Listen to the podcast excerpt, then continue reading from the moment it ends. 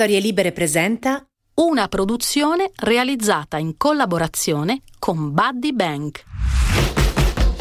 Chesterton diceva che chi non crede in Dio non è uno che non crede più a niente, ma uno che comincia a credere a tutto. Parlava da cristiano, ma è vero che oltre ai monoteismi ci sono molti strani culti nel mondo e un sacco di neoreligioni con migliaia di adepti di buona fantasia che ripongono infinita fiducia nella possibilità di essere salvati da nuovi strampalati dei. I pastafariani, per esempio, credono nel Flying Spaghetti Monster, il prodigioso spaghetto volante, e concludono le loro preghiere con ramen al posto di amen. Ci sono poi i cultori degli invisibili unicorni rosa, io per esempio sono tra questi. E i googleisti, convinti che il motore di ricerca che usiamo ogni giorno sia la cosa più divina che esista. Credo di poter includere nel loro novero anche mia madre. La Morgana di cui io e Chiara vi raccontiamo oggi ha un culto tutto suo, non nel senso che lo osserva, ma proprio nel senso che esiste una religione dedicata a lei, il Beismo. Benvenuti e benvenute nel mondo di Beyoncé Giselle Knowles, Nostra Signora dell'autostima black. Benvenuti a Morgana. Sono io, l'uomo ricco. Storie di donne che non hanno avuto bisogno di sposare l'uomo con i soldi. Raccontate da me e Chiara Tagliaferri. Questa è la casa delle donne strane, diverse, scomode, controcorrente, forse antipatiche e a volte persino stronze, ma sempre libere fino in fondo di realizzare se stesse. Forse sono donne che non sposereste o non vorreste come amiche, però mettetevi l'anima in pace. Non sono mai stati questi i loro obiettivi. Vogliono piacersi, non compiacervi. Questo spazio si chiama Morgana perché le rappresenta tutte, un po' fate e molto streghe, belle e terribili insieme. Conosciamola meglio dunque, la Morgana di oggi. Il culto dedicato a Beyoncé, fondato nel 2014 in una chiesa di Atlanta, la National Church of Bay, ha regole semplici e decisamente attraenti. Si pratica cantando i pezzi più famosi di Beyoncé, consultando ovviamente una Bible. Praticamente se in doccia vi capita di intonare a squarciagola le note di All the Single Ladies, potreste essere membri di quella chiesa e neanche saperlo. Ma per chi è consapevole, le cose sono strutturate più seriamente. A San Francisco è possibile incontrare la reverenda Yolanda Norton, studiosa dell'Antico Testamento e super fan di Queen Bee che officia la Messa Beyoncé alla Grace Cathedral, dove si radunano fedeli da ogni parte del mondo. Sul sito della chiesa si legge che trattasi di un servizio di culto womanist, come le donne nere trovano la loro voce, rappresentano l'immagine di Dio e creano spazi per la liberazione.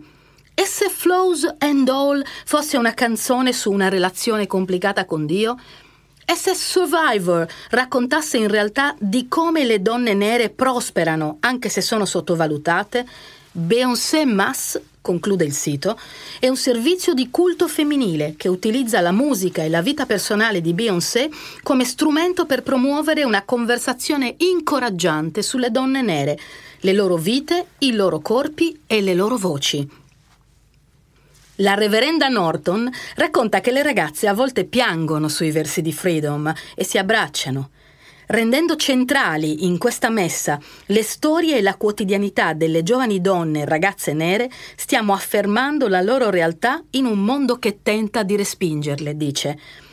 Perché le canzoni e le parole di Queen Bee hanno anche su di noi questo potere. Ci fanno sentire meno sole e più consapevoli. Said she, my dear, it seems so queer, I can't please you at all. Beyoncé, che bambina era! Non ci crederete, ma era timida ed è cresciuta come crescono tutte le bambine. Guardava i cartoni in tv. Il suo preferito è già una profezia del futuro, Gem e le holograms, che per chi non è nata negli anni Ottanta è la storia di quattro ragazze che hanno un gruppo musicale e sono adorate da milioni di fan. Vestono mini abiti stretch dai colori fluo, hanno orecchini a stella, tacchi altissimi e tanti, tantissimi capelli cotonati. Le immagini di quel gruppo disegnato si sedimentano negli occhi della ragazzina che va alla St. Mary's Catholic School di Houston, nel Texas, e non ne usciranno più.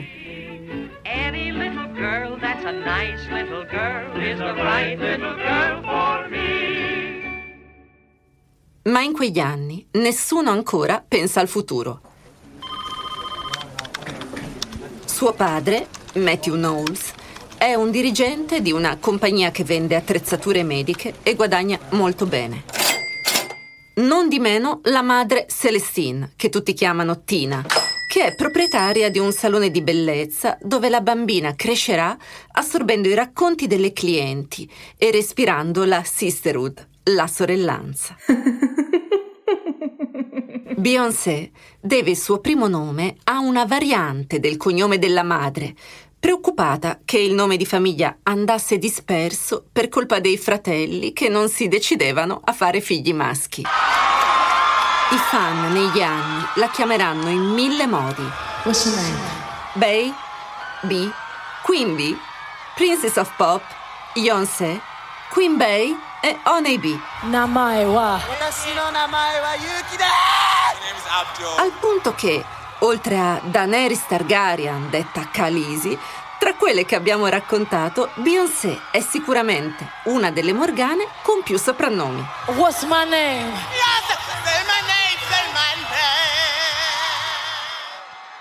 La timidezza non è uno scherzo per lei. Quando Miss Darlette Johnson, l'insegnante di danza, la convince a iscriversi al talent show della scuola e a salire sul palco, la ragazzina si paralizza. Ero terrorizzata e non volevo farlo, ma la maestra mi diceva su piccola, vai là fuori. Ricordo di essere entrata sul palco spaventatissima, ma quando la musica di John Lennon è iniziata non so che è successo. Ha semplicemente cambiato tutto. È in questa occasione che Beyoncé, a sette anni, dirà di aver incontrato per la prima volta la sua parte più selvaggia, l'alter ego Sasha Fierce. Sua madre Tina, seduta tra il pubblico, guarda la figlia e dice al marito: Chi è quella bambina? Quando il pubblico si alza in piedi per la prima standing ovation della sua vita, lei pensa: Oddio, è fantastico. Lì ho capito per la prima volta che volevo diventare una cantante. Penso che lo sapessi già, ma non ero mai stata su un palco prima di allora. Da quel momento inizia a esibirsi in casa, chiedendo ai parenti che assistono alle sue performance 5 dollari ogni volta che canta. Per lei è un gioco, ma il padre è un imprenditore e i giochi degli adulti sono cose serissime. Senza dire niente a nessuno, Matthew Knowles inizia a pianificare il suo, anzi il loro futuro.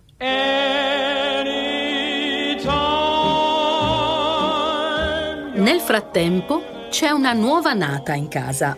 È Solange, a cui va tutta la nostra stima perché crescere con una sorella maggiore che è già una superstar a sette anni non deve essere stato facilissimo. L'adolescenza le vedrà distanti, ma negli anni il rapporto tra le due sorelle è stato recuperato e sono diventate inseparabili. Gli amanti del gossip ricorderanno la celebre scena in cui Solange, chiusa dentro un ascensore con il cognato Jay-Z e con Beyoncé, fa quello che avremmo voluto fare tutte noi, lo riempie di schiaffi e di calci per il tradimento ormai divenuto di dominio pubblico. Ma questa storia deve ancora venire. Come back home to you. Qui siamo ancora al punto in cui Matthew inizia a portare Beyoncé ai concorsi canori locali. Lei è un vero caterpillar, una bomba energetica e ne vince 35 di fila. fino a quando nel 1990 a un'audizione per una girl band incontra Latavia Robertson. È lì che nascono le Girls Time. Sei ragazzine determinatissime, fra cui arriva anche Kelly Rowland, cugina di primo grado di Beyoncé, che vive da qualche tempo con lei e i suoi genitori. Il primo concerto del Girls Time, Bay se lo ricorda molto bene. Era a un asilo nido. Ricordo che eravamo nel backstage, beh, non proprio un backstage, ma in quella piccola stanza di fianco e cercavamo di scrivere i nostri nomi dappertutto. and we were performing, and there were kids crying and asking for their mothers and screaming like, "We don't want to see this," but we were so excited to perform. It didn't matter. It was great. Ma in quel momento ho capito quanto mi piacesse essere in un gruppo. Mi dava sicurezza avere altre ragazze sul palco. Le Girls Time partecipano al talent show Star Search è l'occasione perfetta, pensa il padre. Tutti si accorgeranno di loro, fioccheranno i contratti, sua figlia diventerà una star. E invece, contro ogni previsione, perdono.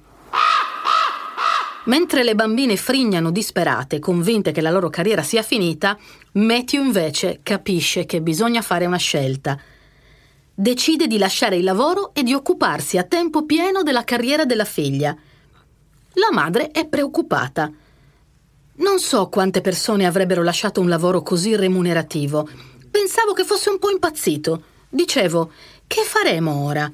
Avevo un grosso salone di bellezza che generava dei bei soldi, però eravamo abituati a due stipendi. Tutto d'un tratto ci siamo dovuti adattare a un altro stile di vita. Ma succede sempre così, qualunque cosa lui faccia. È molto passionale. Matthew non è solo passionale, è progettuale e addestra letteralmente la figlia a essere una star. A soli dieci anni le fa macinare chilometri su chilometri, correndo mentre canta. La allena a fare quello che poi le verrà facilissimo. Cantare mentre fa coreografie pazzesche senza che dal suo corpo stilli una goccia di sudore. Seguono poi ovviamente lezioni di coreografia, camminata con una modella soldata come insegnante e canto estese a tutte le ragazze del gruppo. Le fa studiare le performance di Michael e Janet Jackson, Madonna, Whitney Houston, Tina Turner. È una specie di Al Pacino in ogni maledetta domenica, quando mostra alla sua squadra le azioni del nemico che verrà affrontato in campo per trovare i punti deboli e per capire le mosse vincenti. Trent'anni dopo, prima di addormentarsi, Quimby fa ancora lo stesso. Studia, ma riguardando i suoi di concerti. Cerca i piccoli errori, i gesti da correggere, migliorare, ripensare, perché Leonardo da Vinci insegna i dettagli fanno la perfezione e la perfezione non è un dettaglio. Matthew si trasforma in quello che verrà chiamato un papà da palco. È sempre con lei, decide tutto e sa muoversi molto bene perché, come dice lui, è sempre stato un buon venditore. Il miracolo Beyoncé comincia da subito come una ditta a conduzione familiare. I costumi con cui le ragazze salgono sui palchi sono cuciti da sua madre Tina, come ricorderà Beyoncé molti anni dopo, ricevendo il Fashion Icon Awards nel 2016. When we were starting out in Destiny's Child, Quando cominciammo a esibirci con le Destiny's Child, i grandi marchi non volevano vestire quattro ragazze nere e formose venute dal nulla. e noi non potevamo permetterci vestiti di alta moda. Mia mamma fu rifiutata da tutti gli atelier di New York. Ma come mia nonna, usò il suo talento e la sua creatività per realizzare il sogno dei suoi figli. Mia mamma e mio zio Johnny, Dio benedica la sua anima, disegnarono i nostri primi costumi e fecero ogni pezzo a mano, cucendo uno a uno centinaia di perline e cristalli, mettendoci un sacco di passione e amore per ogni singolo dettaglio. When I wore these clothes on stage, I felt like Khaleesi Quando indossai quegli abiti sul palco, mi sentivo come Calisi. In realtà, mia madre ha disegnato anche il mio vestito da sposa, il vestito della promozione, il mio primo abito per i Council of Fashion Designers of America Awards e la lista potrebbe continuare all'infinito. E questo, per me, è il vero potere e il potenziale della moda. Un mezzo per trovare la tua vera identità, l'espressione di se stessi, la forza. Dunque, ringrazio mia mamma, mio zio e mia nonna. Grazie per avermi mostrato che avere uno stile è molto più importante dei vestiti che indossi e della bellezza fisica. Grazie per avermi insegnato a non accettare un no come risposta. Grazie per avermi insegnato come rischiare, lavorare duro e vivere la vita secondo le mie regole. And live life on my own terms. Nel 1993 le Girls Time cambiano formazione. Ora sono Beyoncé, la cugina Kelly e Latavia, a cui si aggiunge Letoya Luckett. Firmano un contratto con la Electra Record, ma le cose non ingranano. Il lancio va male e intanto il padre ha fatto casino con i soldi. Così fioccano i problemi economici. La casa dove Beyoncé è nata e cresciuta viene venduta i genitori si separano e lei e Solange vanno a vivere con la madre. Potrebbe finire tutto lì, ma Matthew non molla con le case discografiche. Inizia il corteggiamento alla Columbia Records, che porterà nel 1997 alla firma del contratto della vita. Beyoncé a quel punto ha 16 anni e il gruppo ha cambiato nome. Ora sono le Destiny's Child. Il resto è storia.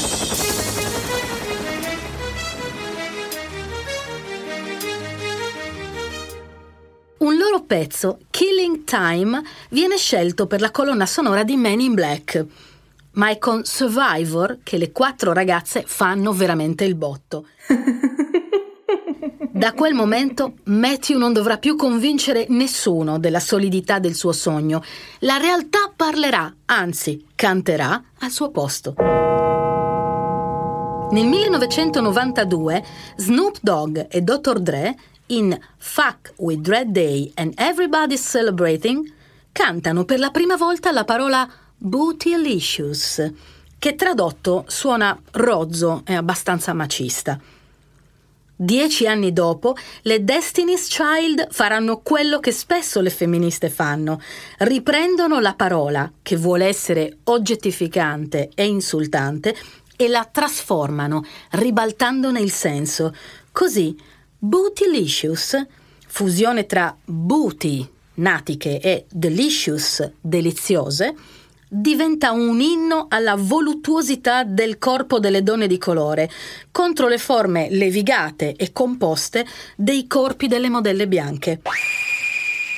Oggi il neologismo è stato inserito nelle enciclopedie e persino l'Oxford Dictionary si affanna a spiegarne significato, etimologia e sinonimi. Bootylicious a questo punto potreste pensare che Beyoncé sia solo la figlia molto talentuosa di un uomo più ambizioso di lei, come una Steffi Graf, o meglio, una Serena o Vanessa Williams della musica.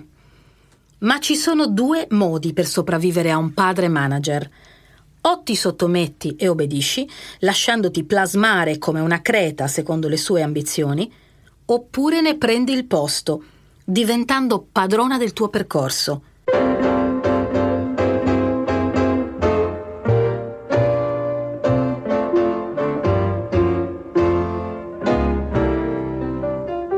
Beyoncé riesce a farlo, ma solo a 30 anni.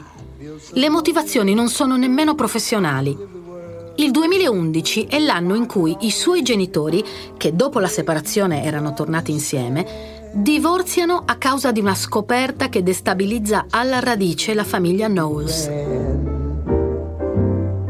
Il padre ha un figlio segreto, Nixon, avuto da una certa Alexandra Wright, che Matthew, non proprio un campione di coraggio, nega fino all'ultimo persino di conoscere.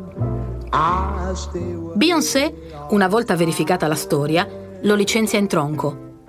Pubblicamente dichiara mi sono divisa da mio padre solo nell'ambito degli affari. Sarà mio padre per sempre e gli voglio un sacco di bene. Gli sono grata per tutto quello che mi ha insegnato. Nel privato, però, è furibonda, perché le promesse matrimoniali per lei sono una cosa seria. Sua madre Tina si risposerà nel 2015 con l'attore Richard Lawson, che vanta nel carnet dei suoi film anche pellicole cult come Poltergeist e la serie di fantascienza Visitors. I mariti si cambiano, i padri purtroppo no. Baby, won't you please come home? Negli anni in cui è ancora sotto la managerialità paterna, Beyoncé prova anche la carriera del cinema e come attrice non è nemmeno male. Interpreta Foxy Cleopatra in Austin Powers e Dina Jones in Dreamgirls, dove ottiene la parte perdendo 6 kg in 10 giorni, con una dieta a base di acqua, sciroppo d'acero e succo di limone. Solo per questo per me meritava l'Oscar. Oh, be high! be high! you always knew how to make me smile. Il problema è che quando entra nell'inquadratura la sua personalità è talmente potente che non esiste possibilità di identificarla con altro personaggio che se stessa. In ogni momento ti immagini che parte in un suo passo di ballo, di quelli che fanno tremare il pavimento, e non può essere la protagonista di un film che è così tanto protagonista di se stessa. Good luck. Il cinema sarà anche un binario morto, ma Beyoncé di destinazioni ne ha ancora parecchie davanti. Nel 2008, quando è già una star di livello mondiale e si è appena sposata con il rapper Jay-Z, esce il primo singolo estratto da I Am Sasha Fierce, If I Were a Boy. Intimacy. È il primo testo esplicitamente femminista e lei lo conferma. Commitment. La canzone suona romantica, ma le parole sono esplicite nel raccontare il diverso grado di libertà che la società si aspetta da un uomo e da una donna. Se fossi un ragazzo, anche solo per un giorno, mi alzerei e mi butterei addosso quel che mi pare. Andrei a bere birra con gli amici e a correre appresso alle ragazze. Attaccherei briga con chiunque e non temerei le conseguenze perché tutti difenderebbero me. Spegnerei il mio telefono e direi che è rotto, così chi chiama non potrebbe controllare con chi sono a letto. Beyoncé è innamorata del marito, ma non significa che non veda la differenza tra sé e lui. Pur essendo ricca, famosissima e venerata, sente di avere addosso una pressione che riguarda essenzialmente il suo essere donna. Dover essere sempre fisicamente perfetta, senza un capello fuori posto, con gli occhi di tutti addosso e il giudizio mondiale sempre presente, è un peso che suo marito non deve portare. Lui può vestirsi come gli pare, perché niente di quello che indossa viene sessualizzato. Lui può spegnere il telefono per non dire con chi è, ma la società si aspetta che lei stia a casa e gli sia fedele. La frustrazione è silenziosa ma crescente e in un discorso pubblico sarà lei stessa, donna nera ma privilegiata, a dar voce a quelle che non riescono a farsi ascoltare. Le donne sono metà della forza lavoro americana e prendono solo il 77% dello stipendio maschile. Fino a quando gli uomini non chiederanno più diritti per le proprie madri, figlie e sorelle, non ci sarà mai rispetto. L'umanità ha bisogno sia dei maschi che delle femmine. Allora perché siamo considerate inferiori? Dobbiamo combattere per crescere e lavorare insieme. Le donne sono più del 50% della popolazione e dei votanti al mondo. Dobbiamo chiedere di avere il 100% delle opportunità. I discorsi come questo TED saranno numerosi, perché Beyoncé non è una che si esprime solo a canzoni. Barack e Michelle Obama l'hanno chiamata quest'anno per il discorso tradizionale da tenere agli studenti alla cerimonia dei diplomi. Per via della pandemia da coronavirus, Beyoncé ha fatto il suo speech su YouTube ed è di una potenza tale che è ovviamente diventato virale. I pregiudizi di razza, di classe e di genere sono stati tostissimi da sradicare anche per lei all'inizio. Nessuno credeva a una giovane donna che si presentava come imprenditrice di se stessa. Tanto che lei racconta in questo discorso. The entertainment business is still very sexist. Il settore dell'intrattenimento è ancora molto sessista. Come donna io non ho visto abbastanza modelli femminili che mi dessero l'opportunità di fare ciò che sapevo di dover fare. Uno degli scopi principali della mia arte per molti anni è stato mostrare la bellezza dei neri al mondo, la nostra storia e il valore delle vite nere. Alle giovani donne, le nostre future leader, dico, so che cambierete il mondo. Siete tutto ciò di cui il mondo ha bisogno. Diventate potenti, siate eccellenti.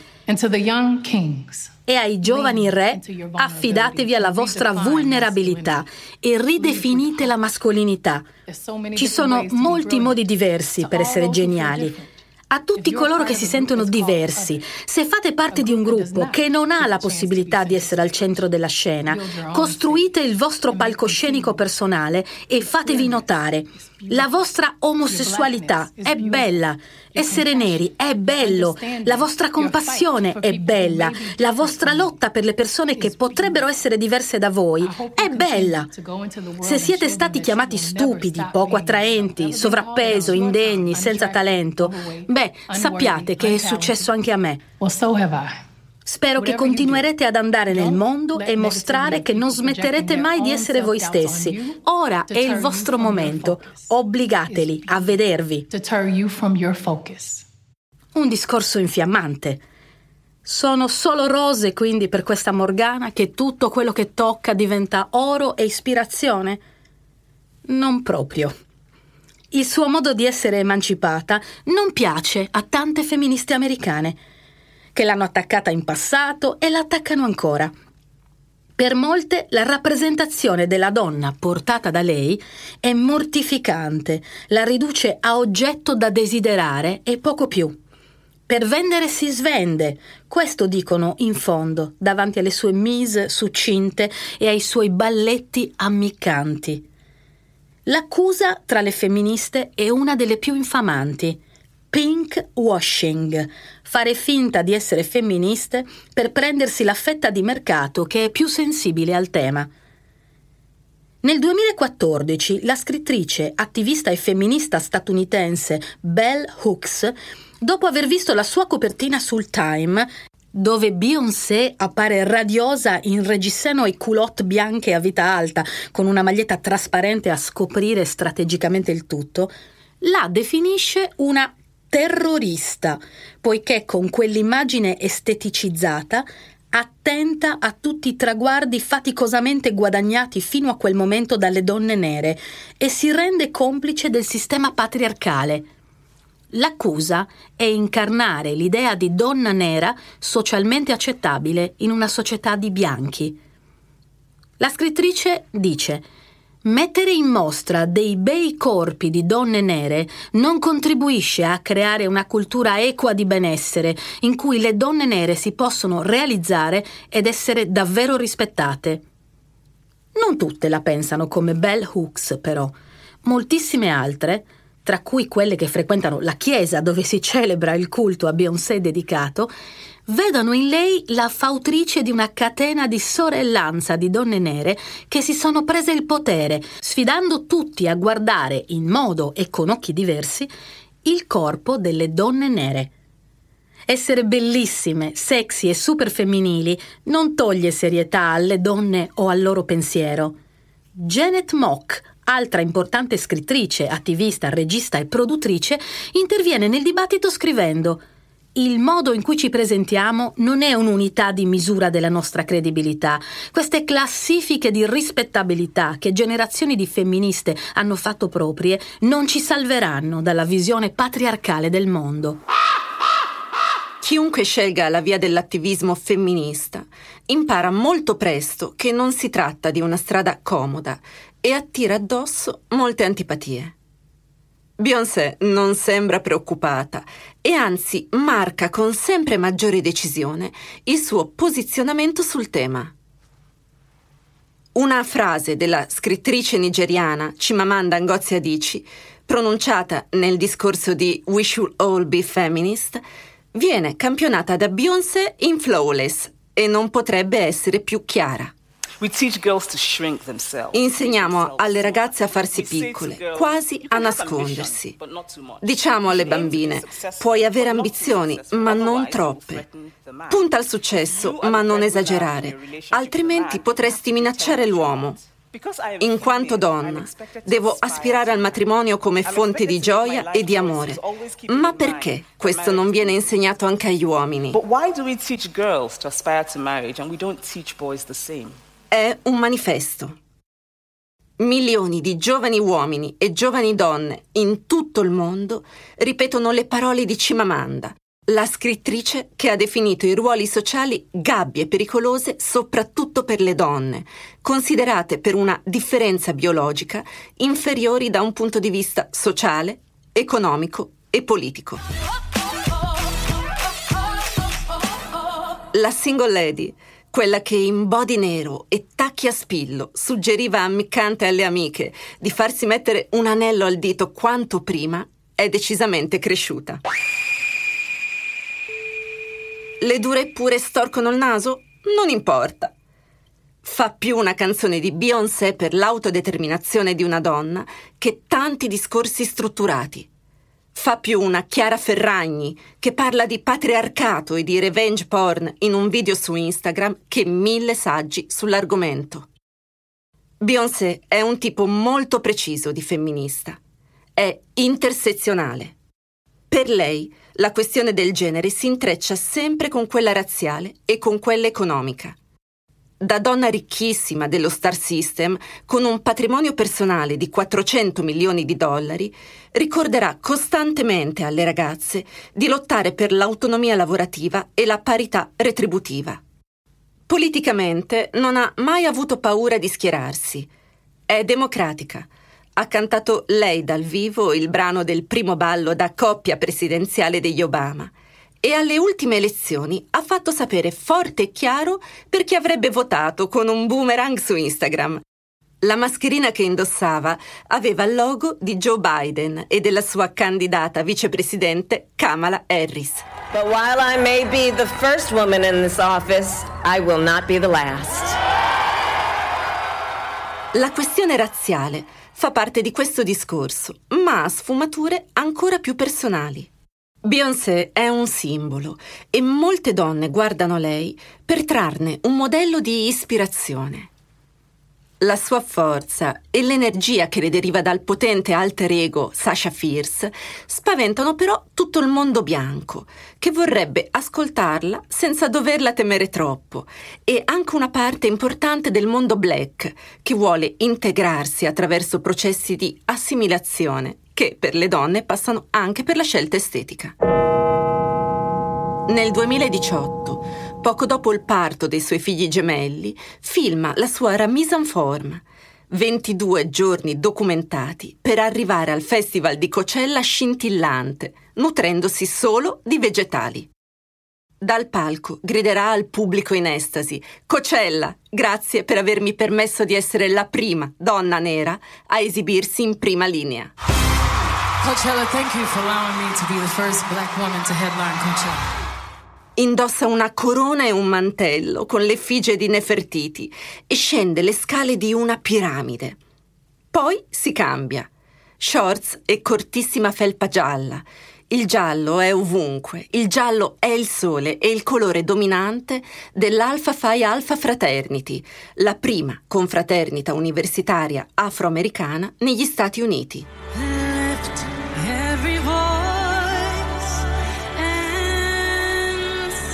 Canta Lift Every Voice and Sing, l'inno nazionale degli afroamericani.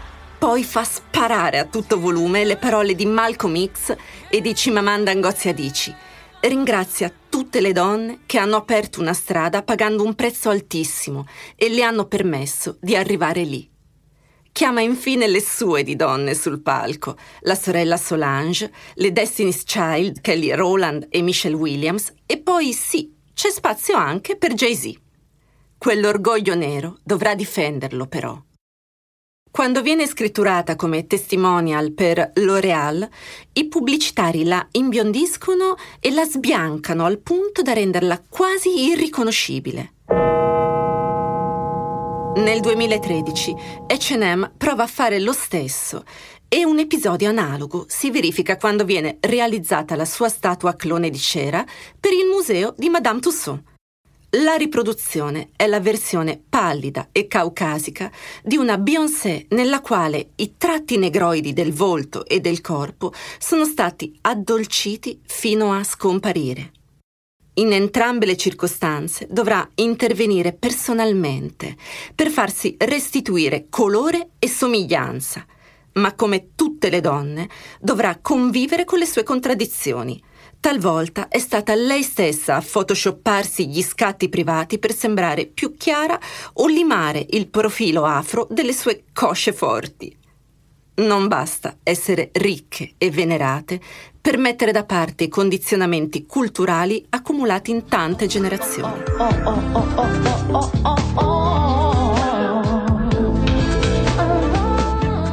Ricca e venerata, però Beyoncé lo rimane. È la cantante donna più nominata ai Grammy Awards, gli Oscar della musica. Fino ad ora ne ha 20-24. Ma potrebbe entrare nei record perché il 31 di gennaio del 2021, alla 63esima edizione dei Grammy Awards a Los Angeles concorrerà con nove candidature. Le basterebbe vincere quattro statuette per diventare l'artista donna più premiata della storia. A menar gramo le concorrenti Dua Lipa, Roddy Rich e Taylor Swift, che hanno sei nomination. Ha creato un ente di beneficenza che porta il suo nome, Be Good, che dona borse di studio universitarie si adopera per portare l'acqua potabile nelle aree più difficili da raggiungere del Burundi e fornisce test e assistenza per il coronavirus. Durante il primo lockdown ha donato 6 milioni di dollari a servizi di salute mentale per gestire l'impatto psicologico dell'emergenza sanitaria. Per il suo impegno, Queen Bee ha ricevuto il BET Humanitarian Award del 2020. Come imprenditrice, nel 2006 ha fondato con la madre Tina una sua casa di moda, la House of Dirion. Si chiama così come omaggio alla sua nonna materna, Agnes Dirion. Le linee vintage di alcuni abiti, con forme ispirate agli anni 40, sono un tributo proprio a lei. Nel 2010 è uscito il primo dei suoi profumi, Heat, calore, perché Queen Bee è un'incendiaria, vuole che ogni cosa bruci. Anche la parete che nello spot per il lancio del profumo prende fuoco al suo tocco, mentre lei, uscita dalla vasca da bagno, canta Catch the Fever. Nel 2016 lancia anche una linea di abbigliamento sportivo, Ivy Park. Ora, come col proverbiale elefante rosa, ammettiamo di star girando intorno a una questione che nella vita di Beyoncé è portante, quella del suo amore con il cantante Jay-Z. Le persone più giovani che ci ascoltano li avranno forse in mente insieme, felici e potenti nel video di Everything is Love, girato nel 2018 all'interno del Museo del Louvre, non senza polemiche. Ma quei fotogrammi sono la fine di un percorso a ostacoli, dove l'amore ha dovuto passare prima per il tradimento, la denuncia, la confessione, le scuse ripetute e forse, se dobbiamo proprio crederci, il perdono.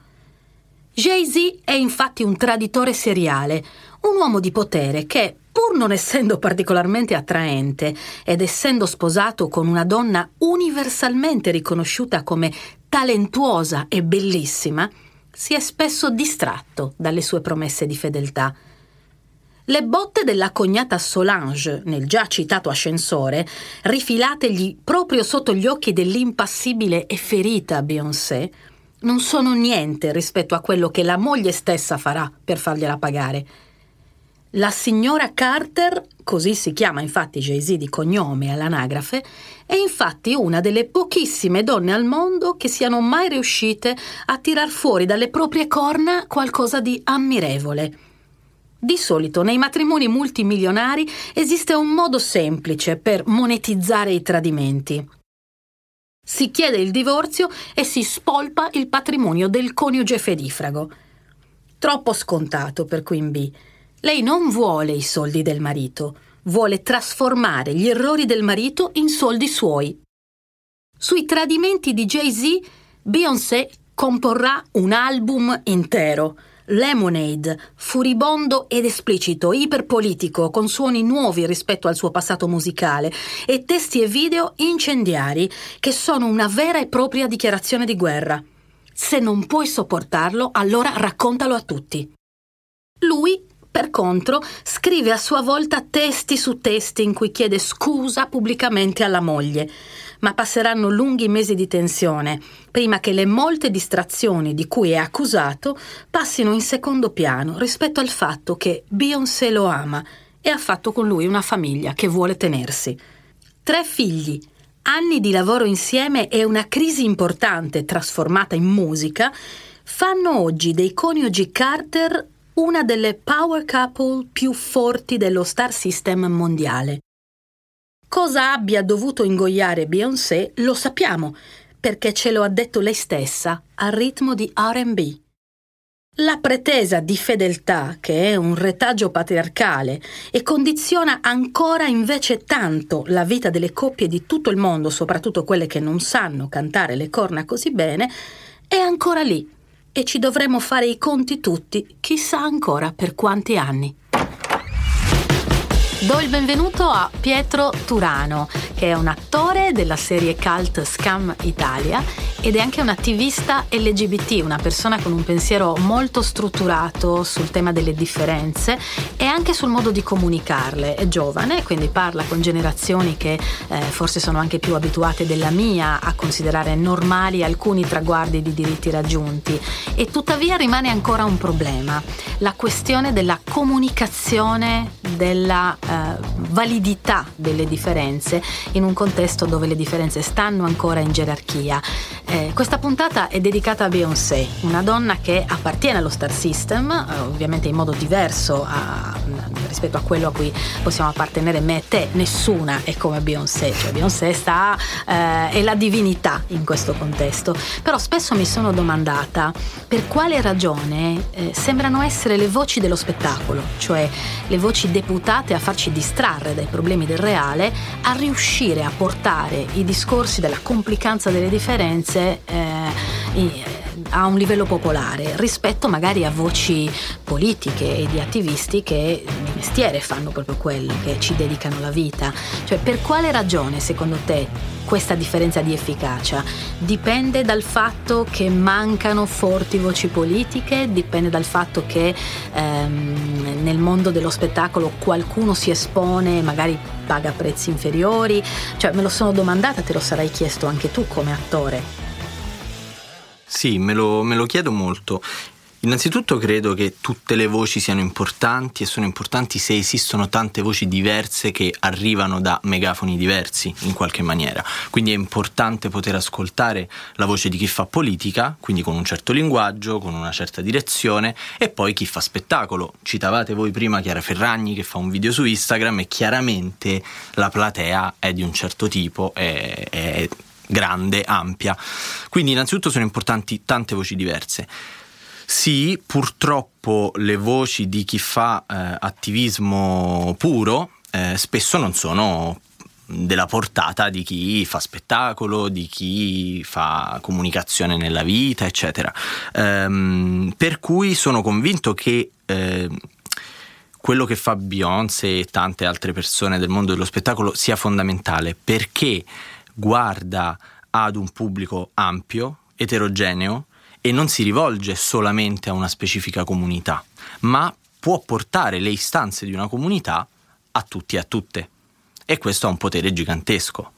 E poi soprattutto il linguaggio cambia, perché chiaramente il linguaggio di un attivista, di un politico di professione, di, so, di persone militanti è eh, più settoriale, se possiamo dire così, più specifico e non sempre eh, viene compreso. Bisogna trovare una dimensione eh, di sintesi che, che possa portare certe narrazioni e ci dobbiamo provare a tutti i costi, soprattutto in un'epoca come questa, in cui anche la vita delle star e di tutte le persone pubbliche eh, diventa proprio parte della narrazione.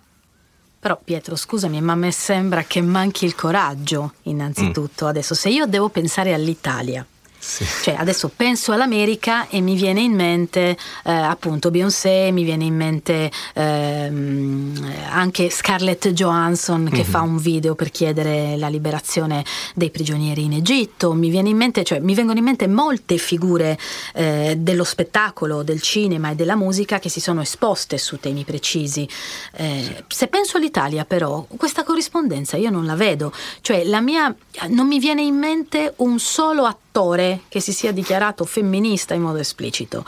Non mi viene in mente, a parte te, eh, come dire, un attore che si sia dichiarato omosessuale, per esempio. Già. Quindi io immagino che statisticamente ce ne siano diversi in quello che è il nostro parco di, di attori mainstream. Eppure, come dire, nessuno si dichiara. Ehm, è come se ci fosse, mm, intanto probabilmente c'è un prezzo da pagare, perché un attore che dichiara la sua omosessualità diventerà probabilmente un attore che fa ruoli gay per esempio, eh, mentre invece questo problema in altri contesti internazionali non esiste. Cioè la mia sensazione è che utilizzare la propria mh, mm, potenzialità di parlare a tutti venga eh, letta come il dovere di non parlare a nessuno di cose serie. Cioè io parlo a tutti perché parlo nella sostanza di niente, mm-hmm. perché parla la mia recitazione, quindi in me parla lo sceneggiatore, parla il regista, perché par- cioè, a me non viene in mente un cantante o una cantante che potrebbero campionare la voce di una scrittrice femminista, non dico la mia, ce ne sono anche altre, in un disco che poi va in classifica, cioè non, non riesco proprio a immaginarlo. Forse mi viene in mente qualcosa di Francesca Michelin con, con i Maneskin, mm. eh, dove ho trovato un testo molto forte che è stato di natura, per esempio ma devi arrivare veramente ai ventenni per incrociare una forza di quel genere. Quelli, esatto. Eh, gli artisti della mia generazione, questa roba qui non solo non l'hanno fatta, si sono guardati bene dal farla. Sono assolutamente d'accordo, penso che eh, i pochi esempi, come dicevi tu, eh, siano solo nelle, nelle ultimissime generazioni. Mi viene in mente la Madame, come, mia, come, come, artista, ma proprio degli ultimissimi tempi, cioè ne sentiamo parlare da meno di un anno, o almeno io, e pochi e poche altre. Sì, eh, ci arriviamo sempre più tardi. Ci arriviamo sempre più tardi in questo paese e di solito la tendenza è sempre quella di ciò che vediamo in America 10-20 anni prima e poi a un certo punto iniziamo ad arrivarci anche noi, ma non solo ci arriviamo tardi, ma non ci arriviamo già eh, dopo aver fatto una sintesi, ma torniamo sugli stessi problemi di cui già si è discusso dieci anni prima in altri posti. Quindi in realtà è solo un ritardo proprio di, di fuso orario, non, eh, non, non, non interiorizziamo delle soluzioni. Sì, eh. è per quello che te lo sto chiedendo, nel senso che tu sei un omosessuale dichiarato sì. e fai l'attore. Sì. E ci è capitato recentemente di parlare proprio di questo, in cui tu mi dicevi questa cosa è un limite, perché è vero che da un lato eh, sono fiero di quello che faccio e precede forse anche quello che faccio, dall'altro lato nel mondo eh, in cui lavoro eh, questa cosa mi connota al punto che per esempio un eterosessuale può essere chiamato a fare la parte di un omosessuale e tutti pensano che sia una grande prova di talento, ma un attore omosessuale non viene chiamato per una parte eterosessuale perché tutti pensano che non sia credibile. Esattamente, esattamente questo è il problema. Allora abbiamo una um, quantità di professionisti e professioniste del cinema gigantesca, quindi tantissimi attori e attrici.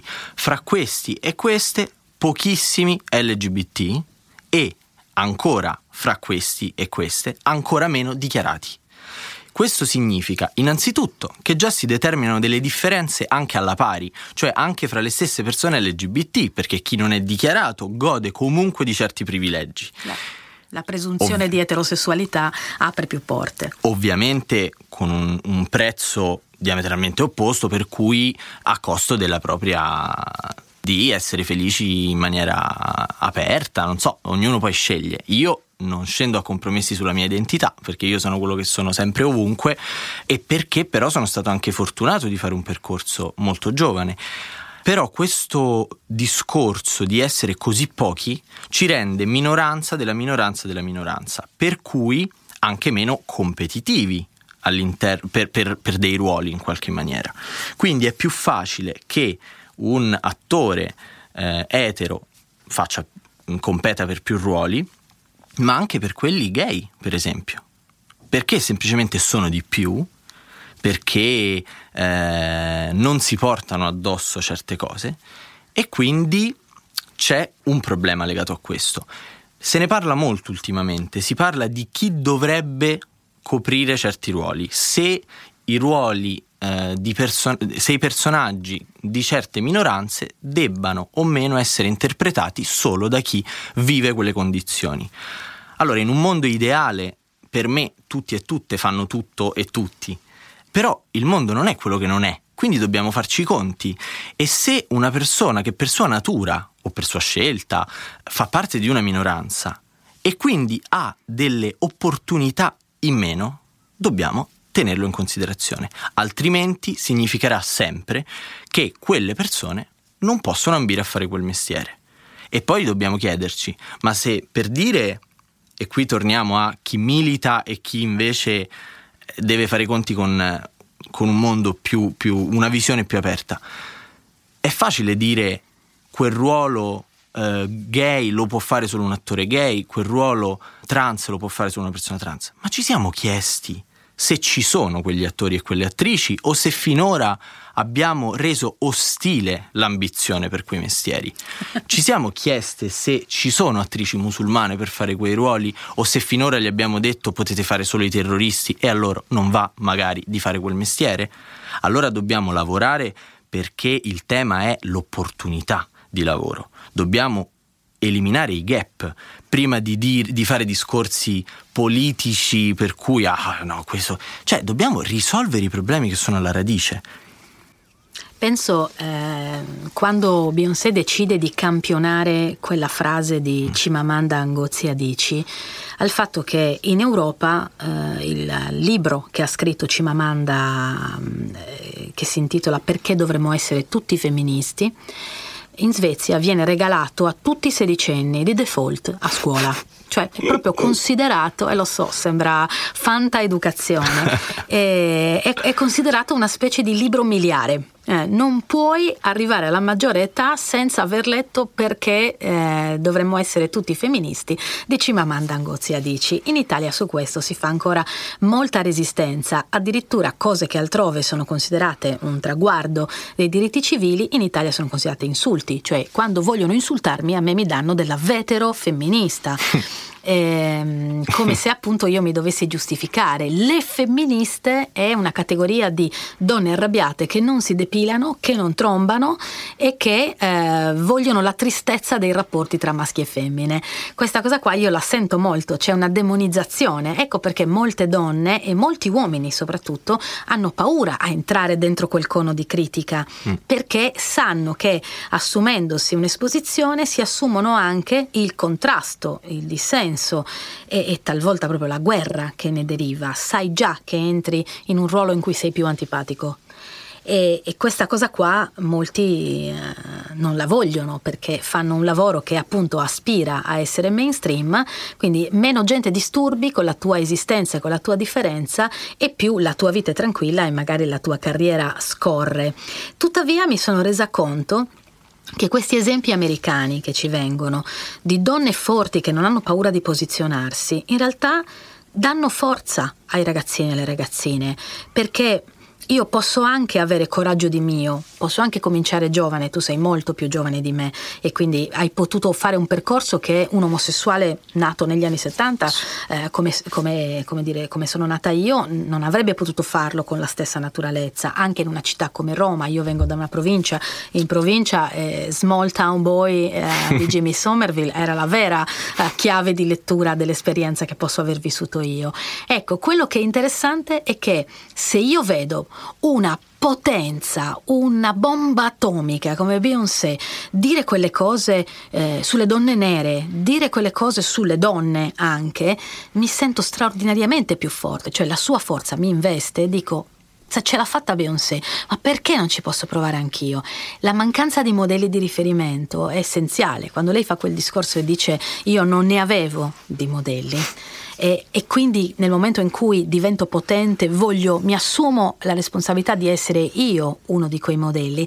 Ecco, la mia impressione è che ci sia diffusivamente una mancanza di senso di responsabilità genealogica, cioè il fatto che tu nel momento in cui arrivi a prendere in mano un potere o lo trasferisci a chi dopo di te arriva debole, oppure che cosa te ne fai di quel potere lì? Mm-hmm. Eh, sì, Assolutamente. Allora, intanto mi hai fatto venire in mente poten- quanto sia dirompente la potenza di una voce di una persona che arriva dove è arrivata Beyoncé. Ma bisogna arrivarci, innanzitutto. E abbiamo visto anche dal vostro racconto eh, tutto, tutti i pezzi di strada che ha, che ha dovuto percorrere. E un'altra cosa mi viene in mente, cioè quanto siamo privi di modelli e di icone eh, per quanto riguarda le minoranze. Penso in Italia, ti faccio degli esempi, che a volte promuoviamo a icone delle, dei personaggi che di fatto eh, sono altro, eh, ma solo perché ci mancano. Allora, Posso fare un esempio? Certo. Per, cioè, chiaramente non, non, non è una, una critica verso dico, l'artista. Te lo dico io, Cuccarini, per esempio. no, penso per esempio nel, nel caso de, delle cose che tratto io ad Achille Lauro, no? Achille Lauro è super interessante quello che fa. Mi, mi eccita, mi emoziona vedere sul palco dell'Ariston quella roba là. È potente, ma dal apprezzare quella decostruzione, quel tentativo di decostruzione dei ruoli eh, precostituiti, di genere, eccetera, al promuoverlo a icona queer, c'è un mondo in mezzo. Ed è un pericolo promuoverlo a icona queer, innalzare una statua della nostra comunità. Perché altrimenti, solo perché ci mancano delle icone queer oggi, perché non ne abbiamo. Io ti ho fatto il nome di Cuccarini eh, perché sì.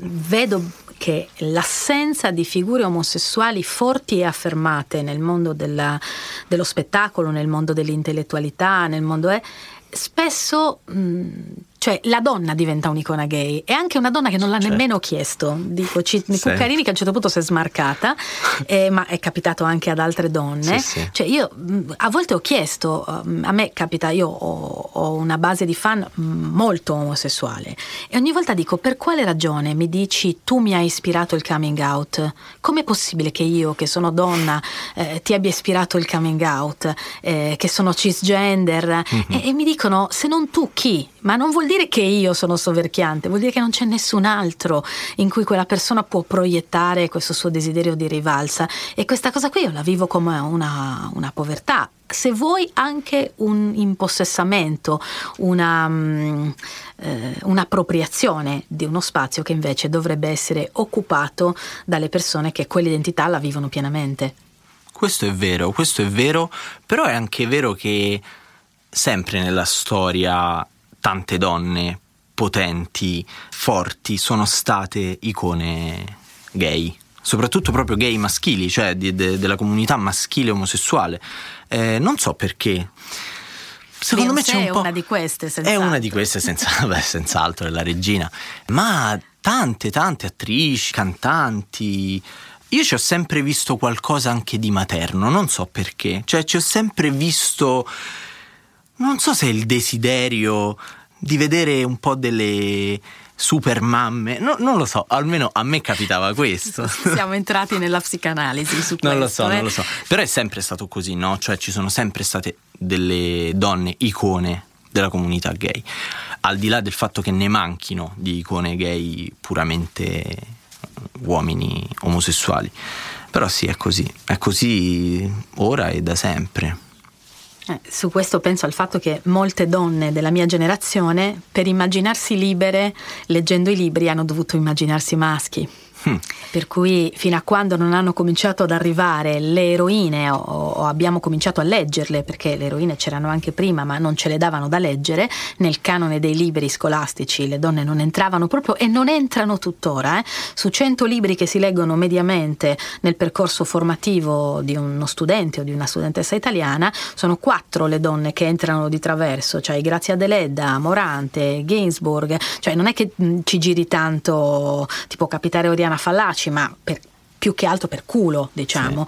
Ecco, la mia sensazione è che tutto questo discorso simbolico, tutto questo discorso ehm, si giochi su un piano che è molto prosaico. Cioè, fino a quando parliamo di icone sacrificali, tu gli esempi li trovi.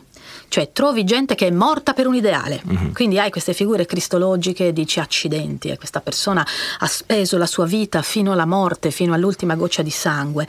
La verità è che io voglio delle persone che difendendo la loro differenza sono diventate ricche.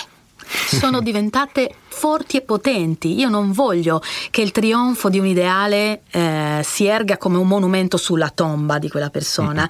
Io voglio che quella persona lì abbia un conto in banca stratosferico e dica guardate che eh, difendere la differenza probabilmente pagherai dei prezzi, ma alla fine eh, vinci, cioè alla fine persino dentro il sistema che ti schiaccia tu hai la possibilità di scalare.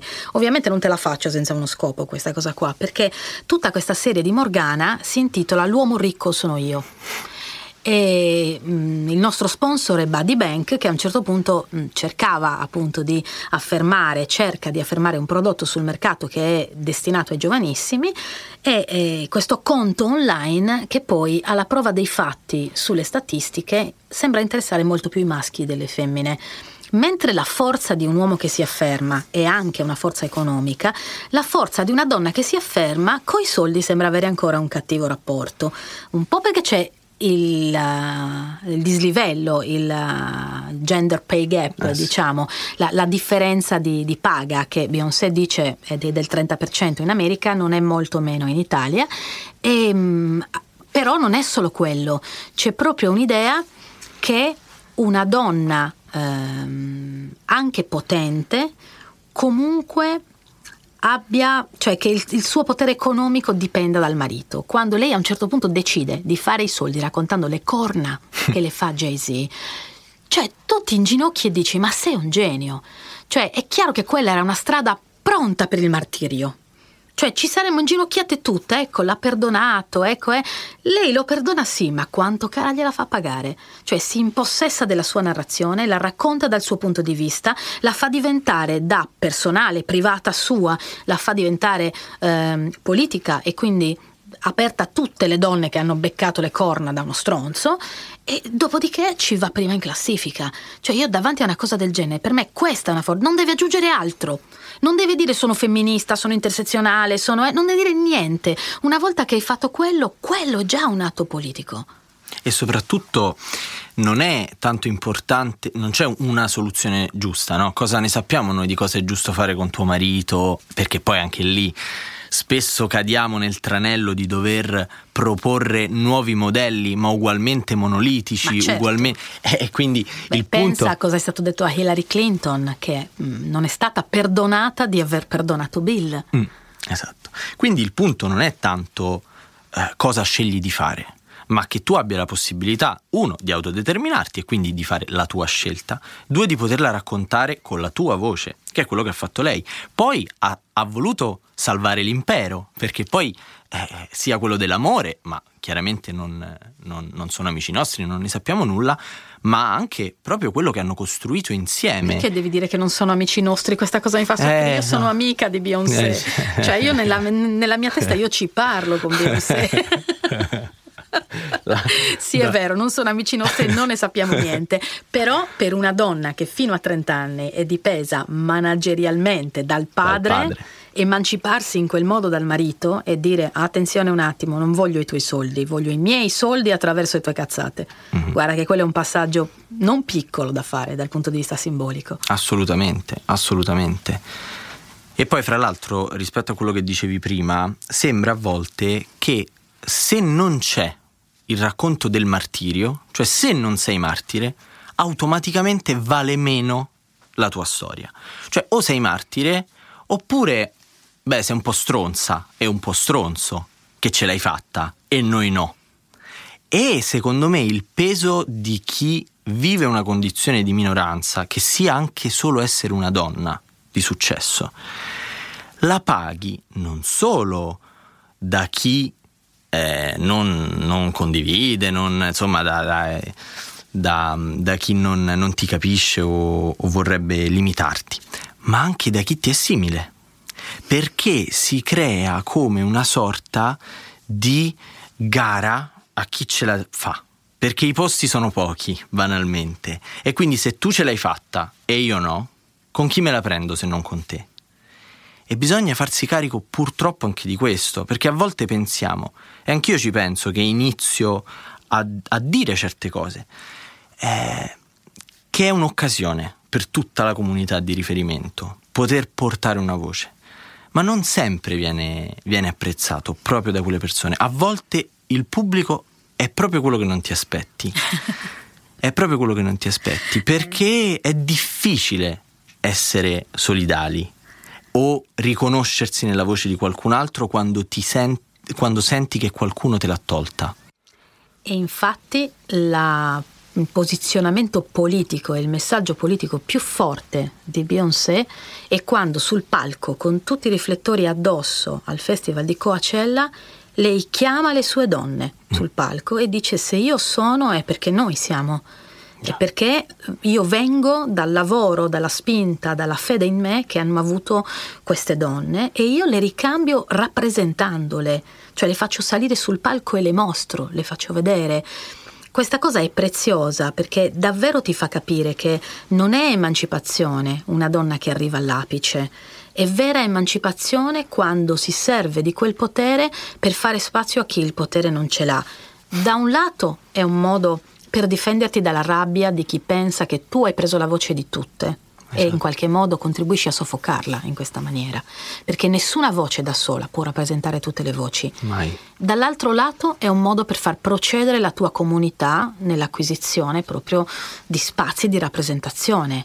Cioè, se io faccio una scalata al potere all'interno di un sistema maschilista o all'interno di un sistema bianco o all'interno di un sistema etero, se io faccio questo tipo di percorso ehm, quel sistema mi chiede una quota di assimilazione. Cioè devo somigliare al modo di essere potenti che c'è lì dentro.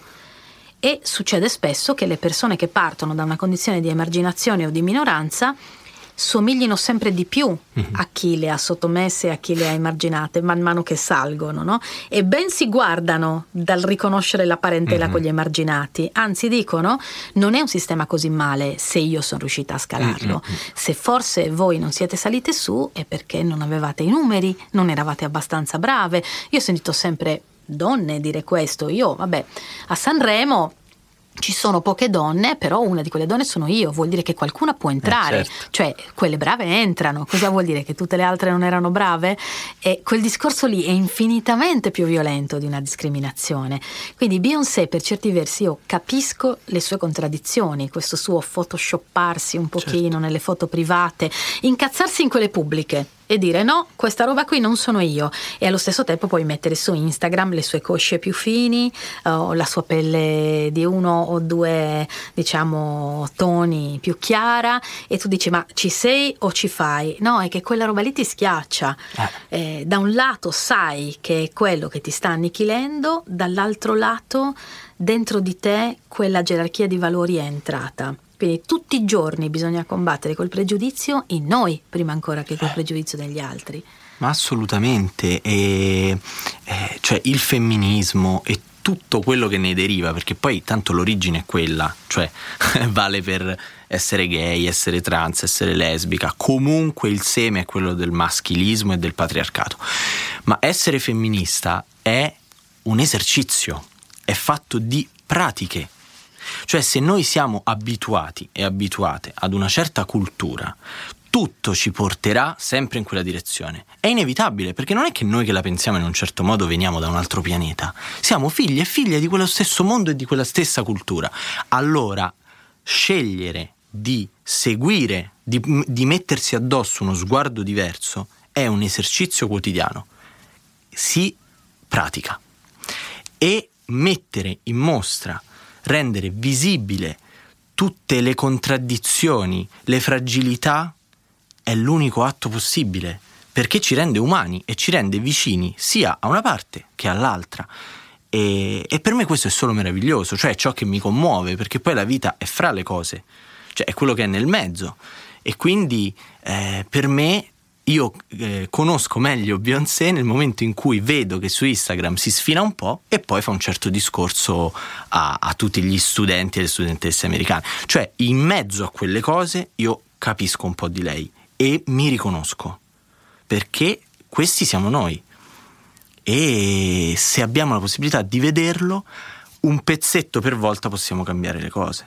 Ecco, io ti ringrazio di queste cose che, che, hai detto e ringrazio anche Nostra Signora del Black Power, eh, Beyoncé, per averci offerto l'opportunità di questo dialogo, nonché un esempio, un modello eh, che dà forza a tutte le differenze marginate, che siano donne, che siano neri, che siano gay, eh, che siano poveri, che sia questa sua intersezionalità a me fa impazzire. Yeah. E confido, come dire, che non la mia generazione, forse neanche la tua, tu quanti anni hai? 23? 23. 23 è quella che oggi ha 13 anni possa raccogliere i frutti di un discorso come quello che noi stiamo facendo perché qualcuno col potere in mano ha avuto il coraggio di pensare che si potesse essere non solo potenti contro qualcuno, ma anche potenti insieme. Grazie di avermi invitato. Questa era Morgana, sono io, l'uomo ricco. I testi che avete sentito sono scritti da me e da Chiara Tagliaferri con la regia di Guido Bertolotti per sentire le puntate precedenti e quelle future, storielibere.fm.